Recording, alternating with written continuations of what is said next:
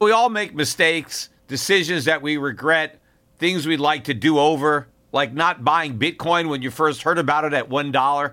We all carry around different stresses, big and small. When we keep them bottled up, it can start to affect us negatively. Therapy is a safe space to get things off your chest and to figure out how to work through whatever's weighing you down. At times, therapy has helped me and my loved ones in many ways. Therapy isn't just for those who've experienced major traumas. With the right guide, you can discover effective strategies to minimize distractions and truly connect with your needs, setting the stage for a more balanced life. If you're thinking of starting therapy, give BetterHelp a try. It's entirely online, designed to be convenient, flexible, and suited to your schedule. Just fill out a brief questionnaire to get matched up with a licensed licensed therapist and switch therapists anytime for no additional charge. Take a moment. Visit betterhelp.com slash gold today to get 10% off your first month. That's betterhelp, H-E-L-P dot com slash gold.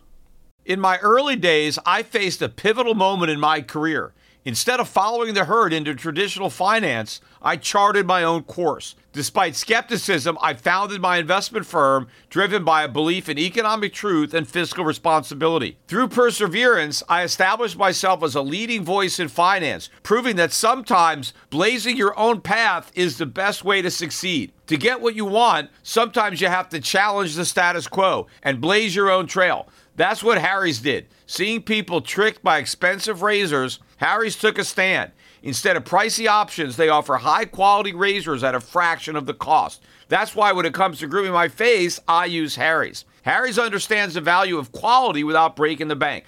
Their razors provide a smooth shave every time, and their shaving gel leaves my skin feeling refreshed and moisturized. So don't settle for the status quo. Blaze your own trail with Harry's. Get started with a $13 trial set for just $3 at harrys.com slash gold. That's harrys.com slash gold for a $3 trial set. We had a very significant day in the currency and gold markets yesterday. In fact, I almost recorded the podcast yesterday, but maybe it's even better today because we had some good follow through today, and it really buttresses the point that I want to make. And what happened was we got some economic news that was released yesterday that would have been considered bullish for the dollar and bearish for gold by most of the people, or pretty much all of the people, probably other than me, you know, who trade currencies and who trade gold. But the fact that gold did not sell off or the dollar did not rally was very significant. Now, the news that we got was the CPI and retail sales. First of all, I'll go over retail sales. They came out at the same time, but retail sales came out stronger than expected. They were looking for a gain of 0.1, and we got a gain of 0.4. And they actually revised prior month's gain from up 0.6 to up 1. Now, a lot of the gain in retail sales, though, has to do with the fact that prices are higher, right? Because retail sales are not adjusted for inflation. So if prices are going up, that means retail sales may be going up, particularly if, like, you look at things for like gasoline, right? Gas prices, people buy about the same amount of gas, whether the price goes up or not. And so if gas prices go up, then that is going to contribute to higher retail sales. But it's not just the price of gas that's going up. The price of everything is going up. The CPI came out at the same time as retail sales, and that I think is the bigger number. We got a 0.6% rise in uh, consumer prices. That's versus the 0.3% that had been expected. And even the core, right, if you take out food and energy, we were up 0.3 there versus an estimate of 0.2. Year over year, CPI is now up 2.5%. Now, that's the official number. Obviously, prices are going up a lot faster than that, but according to the government, they're going up at 2.5%. Even if you take out food and energy and just look at the core, year over year, the change is 2.3%. Now, remember, the Fed is saying their target is 2%. And when Janet Yellen testified this week, she said that she's confident that we're going to hit her objective. Well, we're already surpassed her objective. The objective is two, and we're at two and a half. And if you just look at the core, we're at 2.3. And of course, if you take that six tenths of a percent gain from January, what if we have six tenths of a percent every year from now till the end of the year? I mean, what is that? Eight percent inflation? I'm not even sure. I didn't I didn't do the math to compound it, but obviously that is a very very high number. Now, as a result of this number, Goldman Sachs, which had earl- earlier in the week, and I mentioned this in my last podcast, had moved the probability of a March rate hike from 15% to 20% based on Janet Yellen's testimony. Yesterday increased the probability from 20% to 30% based on the higher CPI. But based on a CPI number this high, with interest rates this low, the probability should be 100%.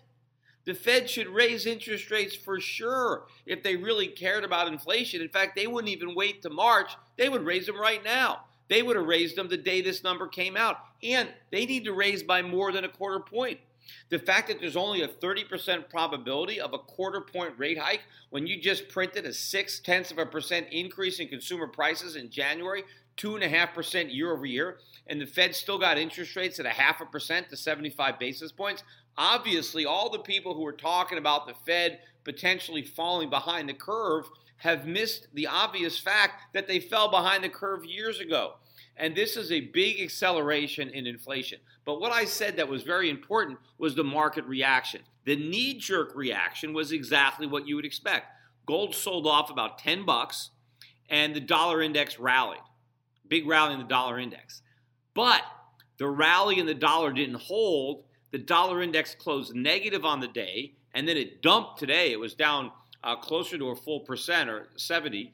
Uh, and gold which ended up rallying yesterday, rallied again today. We closed now just under 1240 an ounce for the price of gold.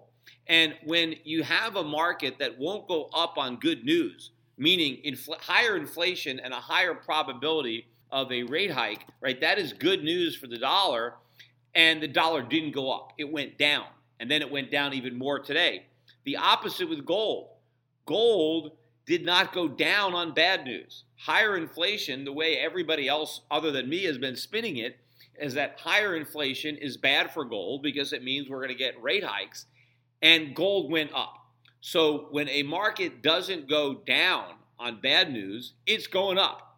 And when a market doesn't go up on good news, it's going down. So meaning the dollar is going down and gold is going up. And what I think people are finally going to figure out is it doesn't matter if the Fed hikes rates because it's too little too late.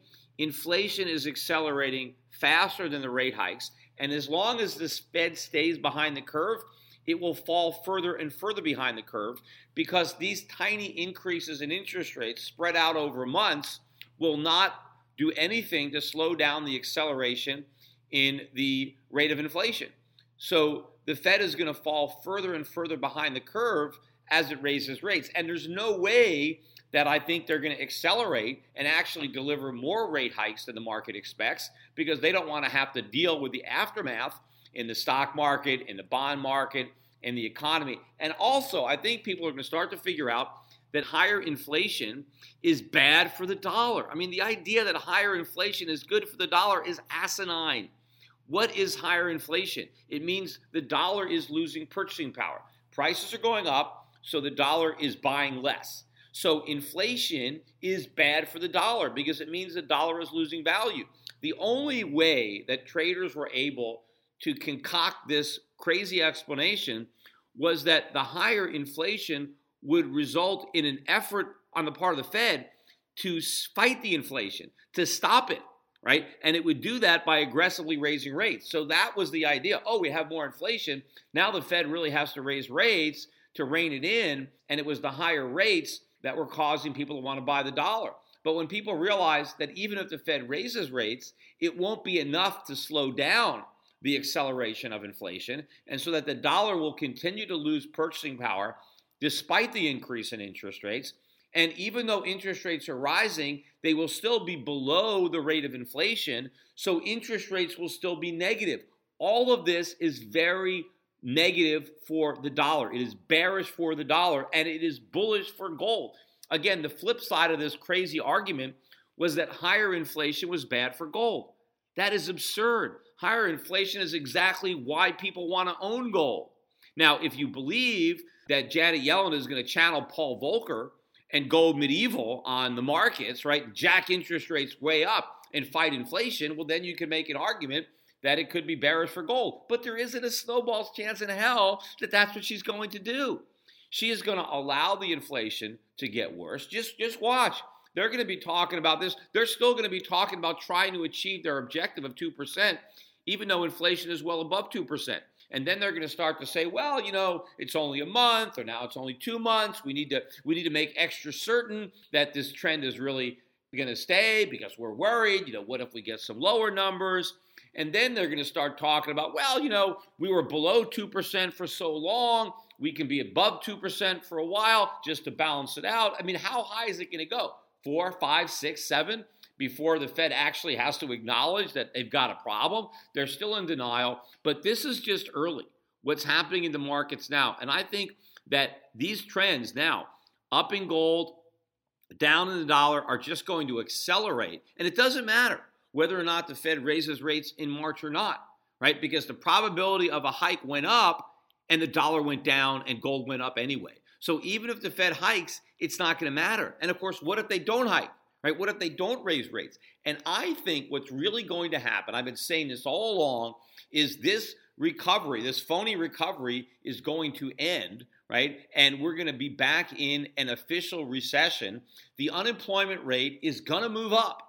It's not going to stay down at this low level. People are going to try to re enter the labor force. There aren't going to be jobs there.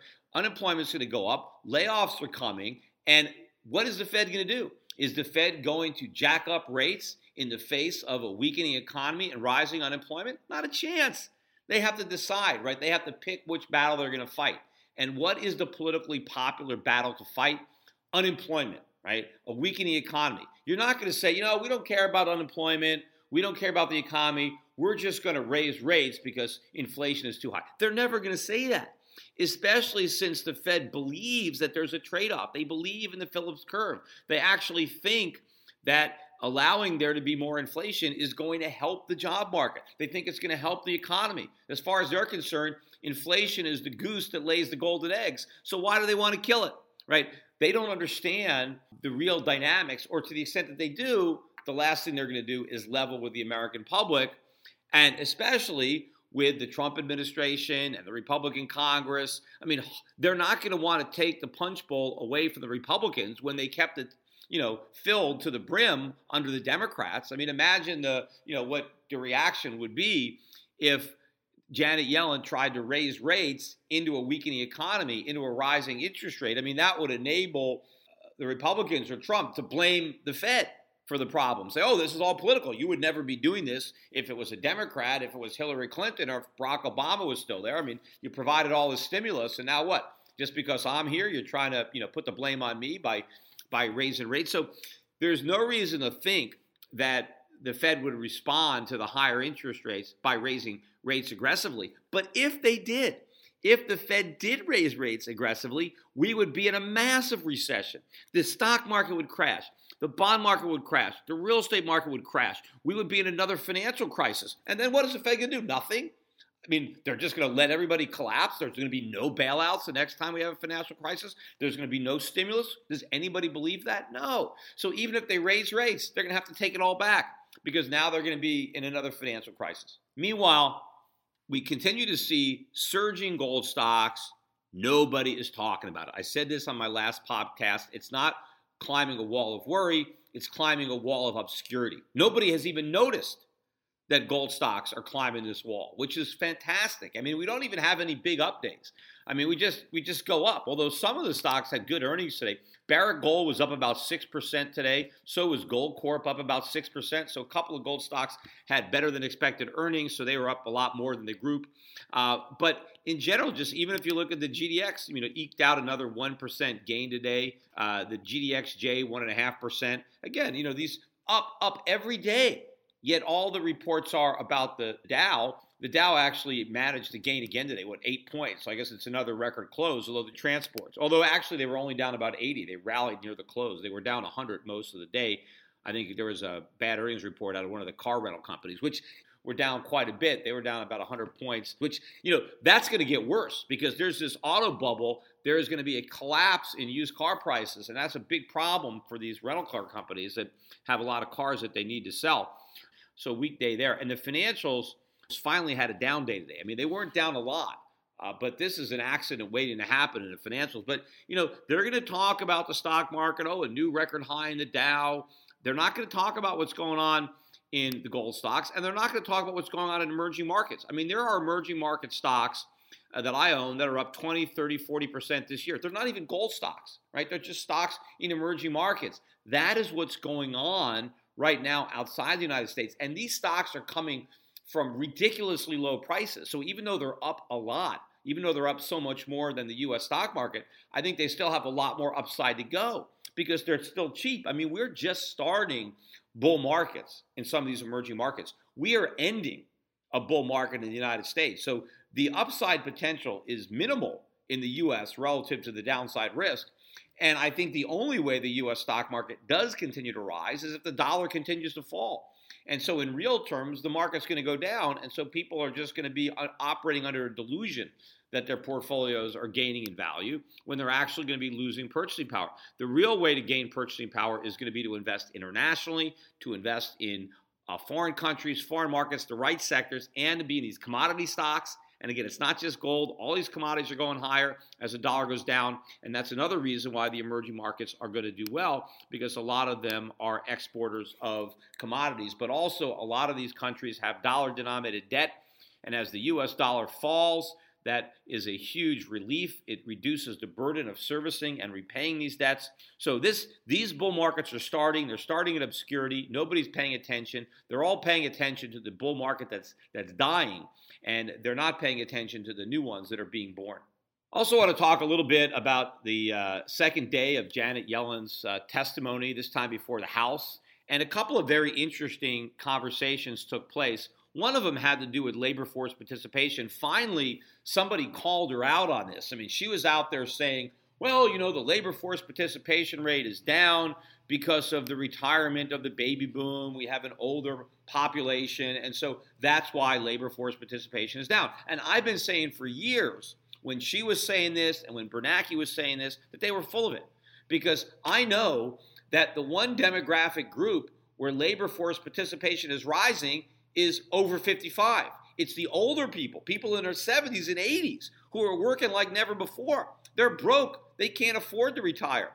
The decline in labor force participation is happening with people in their 20s and 30s. So that's not because of retirement. These people aren't retiring. They never even got started. They, you know, they never even got their first job. So Janet Yellen tried this BS. And this congressman called her out on it and said exactly what I said, only not as strong. He said, wait a minute, it's the older people that are working more than ever. Uh, so what you're saying isn't true. And he pointed to some study, some academic study that just came out of, I guess, some college. Maybe it was Harvard, I forget where it was, or maybe it was, a, maybe it was um, from a, a, newspaper. But hey, I didn't even need to do an academic study. I've been saying this for years. You didn't need to wait for that study. I mean, maybe, you know, maybe, maybe he's uh, listened to the Peter Schiff show uh, over the years and knows about it that way. But she just glossed over it. She didn't even acknowledge that she was wrong. And then another congressman pointed it out too. He, he, he called her out on the same thing. And you know, she didn't even go back and correct herself. She still sticks to her her her script that the fall in the labor force participation rate is due to the baby boom retiring, even though they're not retiring, even though they're working uh, in the highest percentages ever it's young people. And then she was even more clueless when she was talking about household formation uh, and the real estate market and why young people are not forming households. And she mentioned that this was, you know, a problem that young people were living with their parents and they weren't going out and, and forming households, they weren't buying their own house. And she said that this was happening despite the fact that unemployment is very low and job growth is very high. And so she didn't have an explanation because she was asked, you know, why is this happening? And she was like, well, you know, we don't know. And, you know, and it's curious because it's happening even though we have such low unemployment and, and, and you know, all this job growth. Well, she is completely clueless. The reason, the reason that the job growth and the low unemployment are not helping people move out from their parents' basements is because the jobs stink. These are low paying jobs. These are part time jobs. She just doesn't get that. She's scratching her head trying to figure out why all these kids are still living with their parents because there's all these jobs. Does she not realize what these jobs pay? Does she not realize how many hours people actually get to work? And also, a lot of these young kids are buried under a mountain of student debt. Whose fault is that? Government encouraged them to take on all this debt. Fed made it easy by keeping rates low. And so that's another reason that young people can't move out of the house because even if they have a job, they're spending all their money repaying their loans. And with what's left over, they can't afford the increase in the cost of rent, which maybe Janet Yellen is oblivious to too, because the CPI just focuses on owner's equivalent rent, which is some completely nonsense number that means nothing, because owners you, you can't actually pay owner's equivalent rent. The actual rents are going up, but you know the Fed doesn't acknowledge that because the way it keeps track of the statistics. But I thought it was very interesting that she has no idea why this is happening, because she's clueless. Right? Also, she was asked a question about why U.S. productivity growth is so slow. And again, she didn't know. Of course, she doesn't know. I mean, it's partially her fault. In fact, the Fed is one of the main reasons why productivity is growing so slowly. But the Fed acknowledges it, but but they're clueless as to why it happens. And of course, some of these congressmen were trying to say, well, couldn't it be that one of the reasons that productivity growth is so low is because of all these regulations? And she didn't really want to acknowledge that, but then later she said, well, she is concerned about the cost of regulations and she would try to help work to reduce that. But she didn't think that economic growth would be much higher or even higher at all if we just had fewer regulations, which really didn't want to make sense because I just don't think she wanted to validate the deregulation that Trump is talking about, and she didn't want to throw Obama under the bus by trying to say that we would have had stronger economic growth if we would have had less uh, less regulation. But of course, what nobody bothered to point out is that artificially low interest rates are undermining our productivity because we are diverting resources from real capital investment because we are discouraging actual savings and instead we're fueling speculative bubbles on Wall Street and we're propping up the government. We're enabling the government to keep on borrowing and spending. If we had higher interest rates, the government would have to stop spending, and that would free up resources for actual capital investment, which would result in higher productivity, rising real wages, and a higher standard of living. Janet Yellen is one of the main reasons that we don't have a higher productivity growth, and she is clueless about that, just like she's clueless to the fact that these young people living at home, even though they have jobs, the jobs don't pay enough to afford to rent your own, uh, own apartment. Another important development on the week Labor uh, sec- Party Secretary nominee, Andrew Puzder. And he is probably, probably the best appointee, right, that I think that Trump came up with. I mean, when it comes to the Labor Department, I mean, next to just getting rid of the Department of Labor, which is what we should do, we shouldn't have one. But to the extent that we're going to have one, a guy like Puzder is exactly who you need a guy that actually employed people right? He he is a CEO of uh, Carl's Jr. and Hardee's, right? They employ a lot of people. They employ a lot of low skilled people. They provide a lot of entry level jobs. He understands the problem that government is creating for workers when they try to get jobs. In fact, he had been very critical of the minimum wage law, which is the main reason that he couldn't get nominated and he had to pull out because you have a bunch of gutless Republicans who are afraid to confirm this guy because you know he's against the minimum wage. And I hear all these uh, left, uh, uh, uh, you know, congressmen or senators saying, "Oh, this is the worst labor department nominee ever because he's so anti-labor." He's not anti-labor. He is pro-labor. The minimum wage law, that's anti-labor. What does the minimum wage law do? It says to workers there is a minimum price at which you are legally allowed to sell your labor. It limits workers and their ability to sell the only asset they have, their own labor. And so if the minimum wage is is 725, right? What the government says is you need to convince somebody to hire you for at least 725, which means you need to be able to deliver $7.25 worth of productivity before we'll let you sell your labor.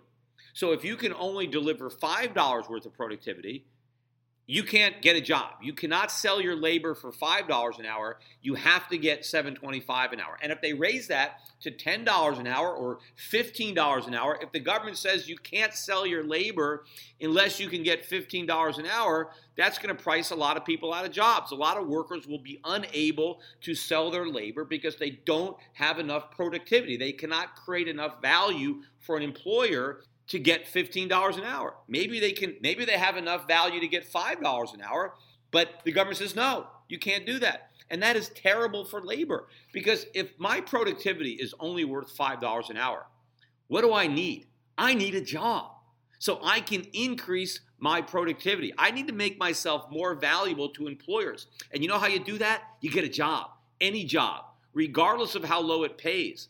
Because where you get skills is on the job. The way you make yourself more valuable to your employer is by working for your employer and learning on the job, learning the skills, learning the responsibilities.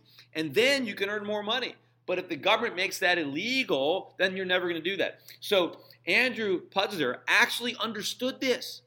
He understood this. He would have been the best friend that labor could have had because he feels their pain. He understands the source of their pain is government. So he wasn't anti labor, he was pro labor. Now, you could say, is he anti big labor, organized labor? Yes, right? Labor unions love the minimum wage because it keeps out low skilled competition, right? So, yes, big labor organized labor that represent people that make three or four times the minimum wage, right? People working for these labor unions making 20, 25, 30 dollars an hour. Yeah, they love the minimum wage, right? But average workers, average people who don't have jobs, the minimum wage is the biggest reason they don't have them. And so Andrew Puzder would have been probably the first labor secretary who actually could have worked to the benefit of labor. Like what benefits labor? More jobs right? How do you create jobs? Stop punishing people for hiring people. Stop, you know, I said this all the time that the, the worst thing you can do in America is hire somebody. The minute you start employing people, you're public enemy number one. There's all sorts of regulations aimed against you. There's all sorts of ways you can get fined, you can get sued, right? So we make it, we create an incentive not to hire people. Or if you're going to hire people, hire as few people as you can possibly get away with. Try to outsource, right? So what Puzder might have done is recognized all the problems that government has created for labor and tried to mitigate that damage. But now it's not going to happen because too many Republicans were afraid to go back to their constituents and say, "Yeah, I voted for a guy who's against the minimum wage." And I know there was also something about he had a, a, a nanny that might have been illegal. I mean, that's I mean that's happened to a lot of people, and some of them have been approved. And I guess he had to pay some back taxes on on that. But that's not the real issue. The real issue is the fact that he had the guts to tell the truth about the damage that the minimum wage law does. And because so many politicians don't have the guts to stand up for the truth when it comes to their constituents, he's not going to be the labor secretary. Final thought on, uh, on this week the IRS, following Donald Trump's, I guess, executive order to kind of minimize the burden of the Affordable Care Act, otherwise known as Obamacare, the IRS says now that they're not going to be requiring people who fill out their tax returns to fill out the question as to whether or not they have insurance, and if they don't, uh, to pay the penalty. So basically, the penalty tax, whatever you want to call it, is not going to be enforced. So now you have an even greater incentive not to buy health insurance. Because remember, I said this from the beginning that for most young people, paying the penalty tax was cheaper than buying the insurance, which is the only reason the Supreme Court held it constitutional. They, they said, hey, the tax is so low that it's not really forcing anybody to do anything because you just, you know, you would just pay the tax or the penalty instead of buying insurance. Because what's the point of buying insurance if you're healthy? Now that insurance companies can't discriminate based on pre existing conditions, you'd be an idiot if you're young if you went out and bought insurance because you're probably not going to get sick.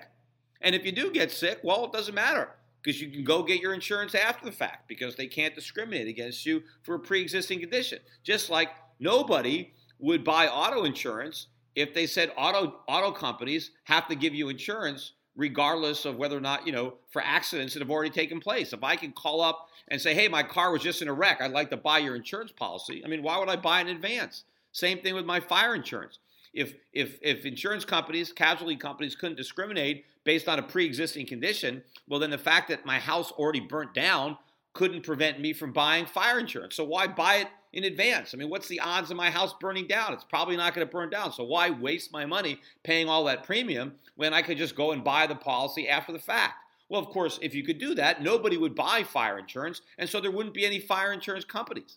The reason that health insurance companies can exist is because a bunch of healthy people pay premiums and they don't need the money because they don't get sick. That's the only reason that the sick can get paid is because the healthy people pay in and don't draw out.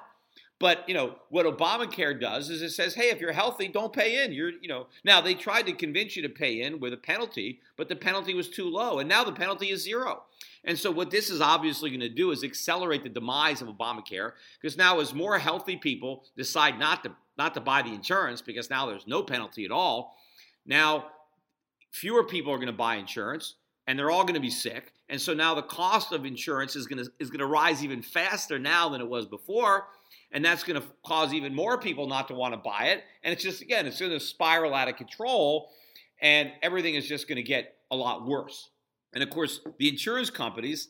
I mean, these they can be driven into bankruptcy if, if this happens. I know they have been making money before from Obamacare, but you know ultimately they're going to fail if this continues. But of course, you know Trump, they're talking about we're going to repeal and replace Obamacare. It's the replacement part that I think is the problem. Because if they had simply been talking about repealing it, they could repeal it. But they can't replace it because now people expect something for nothing. Nobody expected to replace it with the free market. The Republicans and Donald Trump have got people to expect that the replacement will be better in that it will provide even more free health care for even less money and that's impossible. So because they can't replace it, they may never repeal it, but they just knocked the legs out from under it. So this whole thing is going to collapse even quicker uh, than it would have had you know had the, the the IRS not come out with this with this ruling.